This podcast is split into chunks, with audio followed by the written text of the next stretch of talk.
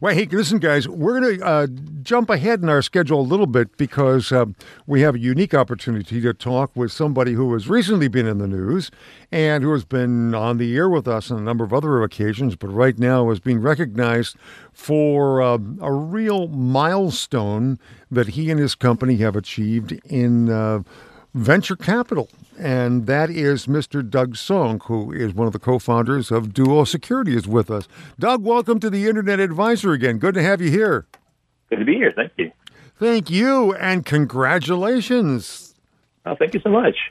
Lots of good PR. Now, as I understand it, uh, your security firm, Duo Security, is now reached uh, kind of a, a, record in our. There, there's nobody else close to this record, is there? Of one billion dollars in valuation. Well, you know, here in Ann Arbor, there was a company called um, Esperion. They were the makers of inventors of Lipitor, and they sold to Pfizer for about a billion. But uh, I guess technically, since we're 1.17 billion, we are the uh, most valuable privately held venture-backed company in the states. So that that is a new record apparently for for Michigan. No, I was just going to say, you know, this is amazing because there are so many security companies. Tell us a little bit about what your company does and and you know how you're able to help your your customers. Sure. So you know what we do is we help organizations protect, protect against breach. When increasingly attackers are no longer going after systems, but going after users. So more and more, you know, the smartest attackers are, are realizing that organizations are almost inside out these days, where their people are on social media, they're accessible via email, and um, and more generally, you know, their organizations are uh, not not just within the four walls of the building. They include partners, they include vendors, and uh, that distributed trust means that it's very easy, actually, for attackers to attack a person to find their find their passive access in, and uh, and then steal the company's data back out. And so we, we help defend organizations against those kind of user targeted attacks uh, by making sure that we verify who the user is and all the conditions of their access, what kind of device they have, and whether it's safe enough to access the resources that are being requested. Hmm. Um, Very interesting. I, am just curious, Doug, if you full, uh, have you had to deal with this most recent uh, scare, if you will, the KRACK um, virus, for better uh, lack of a a better term? Yeah, actually, we, we wrote up a, a, nice piece on this. If you have any uh, uh, readers out there who are, who are looking for more detail yeah. on the, that, that, vulnerability, but on our blog, uh, duo.com slash blog, okay. we have a full, just uh, technical write up on the vulnerability and what, what it means. But the basic story there is that um, any wi- wireless network, um, you know, utilizing what we thought was a safe protocol, WPA2, yeah uh, actually is vulnerable uh, for attackers being able to uh, intercept all the communications and decrypt all the traffic without actually having access to the, the Wi-Fi password. And so that's actually not a mm.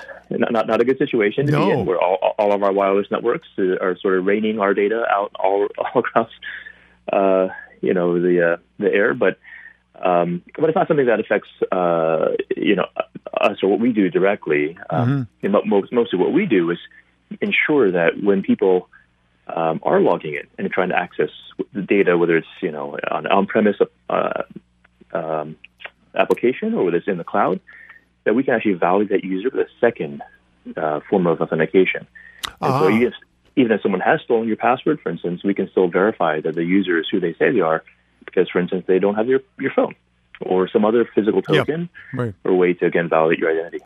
This is a, an underlining again, Doug, uh, and we're going to take a break in just a moment here. But this is underlining the the, the value of a dual factor uh, authentication. Am I right? Yeah, I think that's really what uh, we've mostly been known for over the last seven years since we started. Uh, increasingly, though, as we've added more to our product portfolio and the things that we do for our customers, you know, the, the bigger mission that we're actually on is act, is really to help organizations successfully manage and secure a modern workforce where you know the mix mm. of devices that people have mm, are, yes. are, are, no longer just owned by the company, and they're no longer uh, things that uh, the organization you know can can manage directly. They they really have to share the responsibility with their users, and we provide ways in which those kind of devices can be made safe for access to corporate data. Excellent. Doug Song is our guest here. He is the uh, one of the co-founders of something called Duo Security in Ann Arbor, and uh, the headline was Ann Arbor security firm now worth $1 billion. When we come back, uh, Doug, I have a, a question that somebody has posed to me that I want to pass on to you. We're continuing talking about Doug and uh, the success of his venture capital.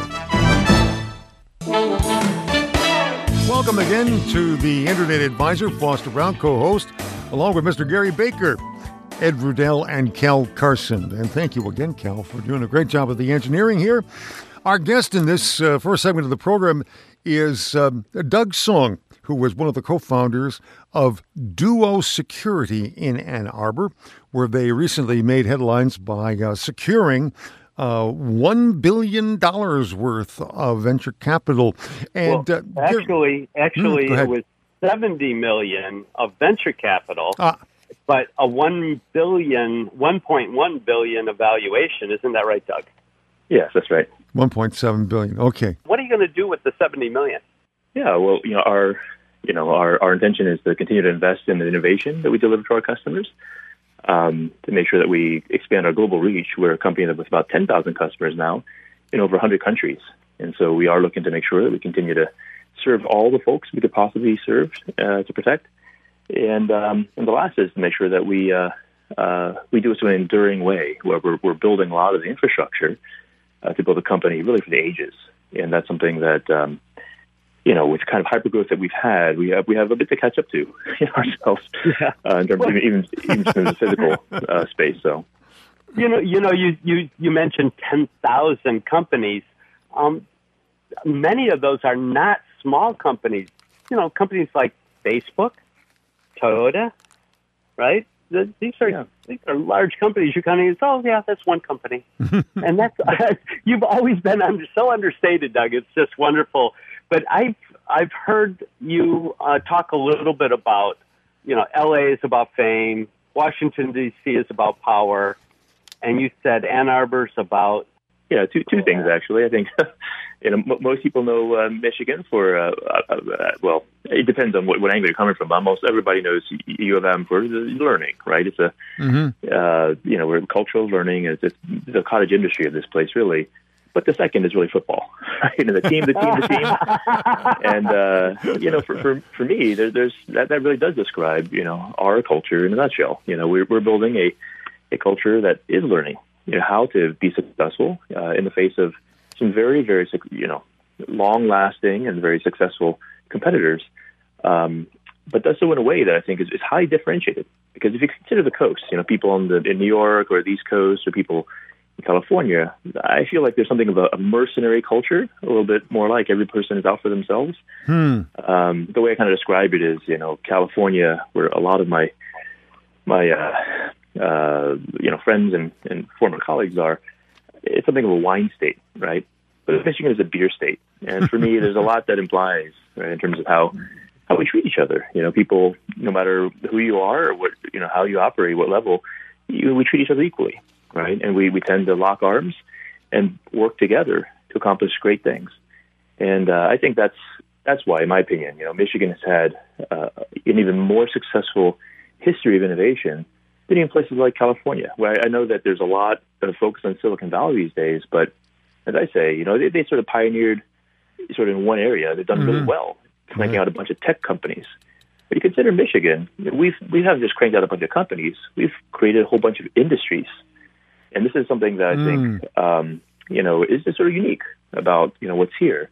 And the fact that people take a long term view of what success looks like, and um, I think they do so because they're looking up for each other. You know, you can't go very far in Michigan uh, with a bad reputation and, and hide out from each other. Whereas yeah. in California or New York, you know, you can sort of, yeah, it's amazing sort of what people get away with. Do you think uh, we're in that sense? Doug Song, Doug Song, by the way, is our guest here. He's the uh, one of the co-founders of um, Duo Security in Ann Arbor. Do you think, in that sense, that we are, you are, um, changing the nature of this business precisely because of the kind of impact that you're having?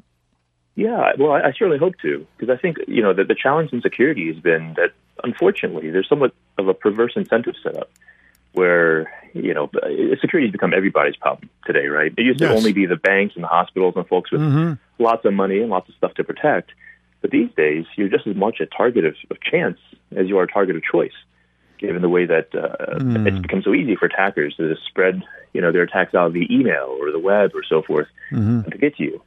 And so our, our, our belief is that we have to democratize security. We have to make it something that every organization is capable of achieving, mm. and without a lot of cost, without a lot of headache, because this stuff is complicated and it's hard to stay ahead.